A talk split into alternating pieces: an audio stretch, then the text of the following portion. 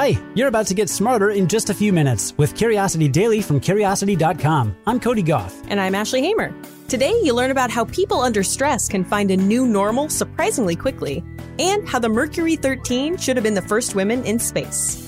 Let's satisfy some curiosity. If you've been in lockdown for the last several months, you may have noticed a change. During the first few weeks, it may have been confusing and scary and impossible to focus on anything but the news.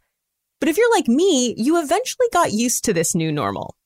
If this sounds familiar, then this new study will too. It finds that people under stress are able to bounce back much faster than we might think, even when they're still experiencing the stressful event.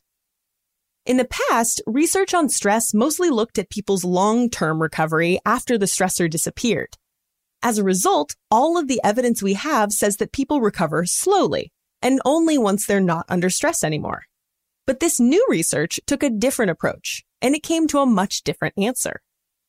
For the new study, researchers had 122 employees fill out a quick survey three times a day for two weeks to assess how they were doing during the pandemic. The questions were simple, asking about their current stress level, how powerless they felt, and how much they felt like themselves. The study came at the perfect time. On March 16th, 2020, it was the first week of stay at home orders and school closures in the US, just after the World Health Organization declared that COVID 19 had reached pandemic status. So, what did they find?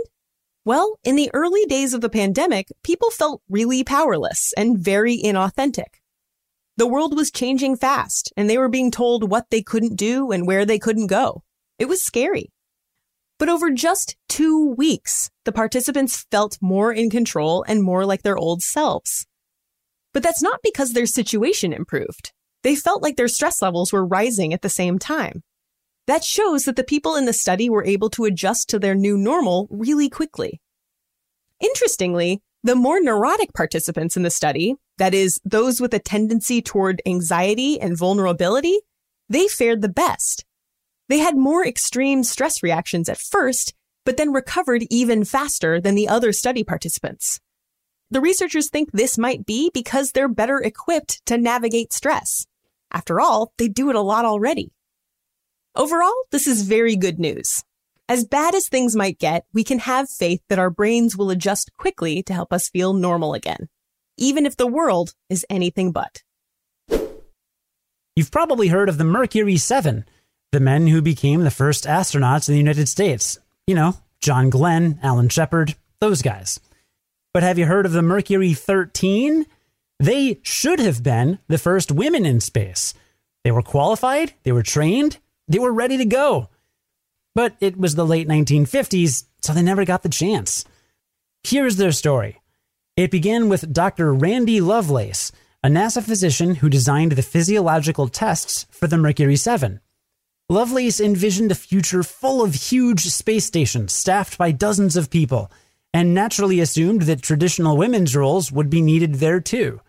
So he set out to determine whether women could withstand the challenges of space travel, privately, without the support of either the Air Force or NASA. He invited 25 female pilots to his foundation and subjected them to the same tests he ran on the Mercury 7. And incredibly, many of the women tested better than the men had. On average, they showed superior cardiopulmonary function and lasted longer in isolation and sensory deprivation tests. With those impressive results, Lovelace's program got its funding from another female aviator named Jacqueline Cochran, who also happened to be a businesswoman with money. Eventually, the program whittled its recruits down to 13, but they never made it into space. Remember, the military never had anything to do with this program and NASA didn't have any plans to put women into space. In 1962, with the bulk of their training already behind them, the 13 women had to argue their case before Congress. And they didn't win, and Lovelace's program withered away. The next year, the USSR became the first country to put a woman in orbit. Remember them? But even though the Mercury 13 didn't succeed, they did pave the way for other women to head to the stars. It took the US another 20 years to finally send its first female astronaut, Sally Ride, into space, and another 12 before US astronaut Colonel Eileen Collins became the country's first female pilot in space. The good news is that we've come a long way, but the bad news is that it took us a really long time. Still, though, things are looking up. Up towards the stars, Ashley. Maybe you'll be next. Maybe. No, I I don't think so. Didn't you tell me one time you wouldn't go into space if you had the chance? I've changed my mind on that. For a really long time throughout my life, I was like, no, I would never want to be an astronaut. That's scary. It's high up. No, thank you. But as I've grown up and I've experienced more of the world, I've realized that, oh my gosh, what an opportunity that would be. I would definitely want to go. So I've changed my mind. Cool. Yeah, I'd be down. Let's do this. Let's do it. NASA, I know you're listening to this podcast. Elon. Let's make sure we're clear on today's takeaways, starting with the fact that people can bounce back from a stressful event surprisingly quickly, even when the stress is still happening. So, if you've started to feel a new normal in the midst of a global pandemic, you are not alone.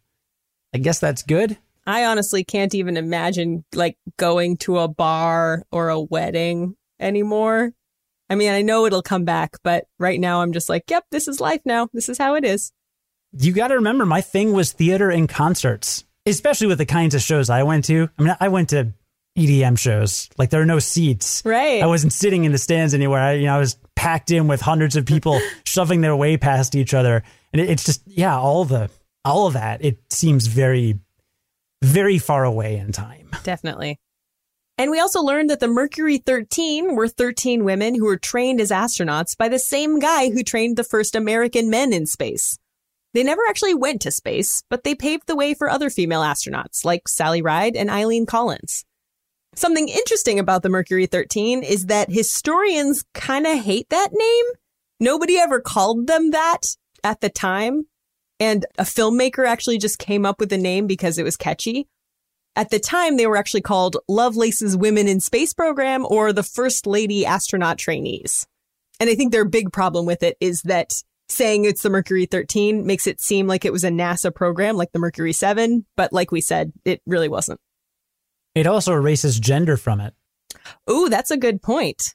It makes you think like, oh, these are astronauts. Right? Like, yeah, Mercury 13, that doesn't tell me who the 13 were or that they were all women. I mean, come on filmmakers what are you doing? Well that no i mean i think i think that's smart right? You hear mercury 7 you think astronauts. You hear lady astronauts and you're like what? I mean i'm not but you know some people do. But like if you say mercury 13 you're like oh those are astronauts. And then you're like by the way they were women. And then you're like oh all right they're women astronauts language is very complicated, and I could see a lot of people getting super angry about either explanation. True. In short, I will not be discussing the Mercury 13 on Twitter because I don't want to deal with it. I think that's smart. Today's stories were written by Kelsey Donk and Ruben Westmaas and edited by Ashley Hamer, who's the managing editor for Curiosity Daily. Today's episode was produced and edited by Cody Gough. Embrace that new normal. Just make sure that Curiosity Daily is part of your normal routine. And then join us again tomorrow to learn something new in just a few minutes. And until then, stay curious.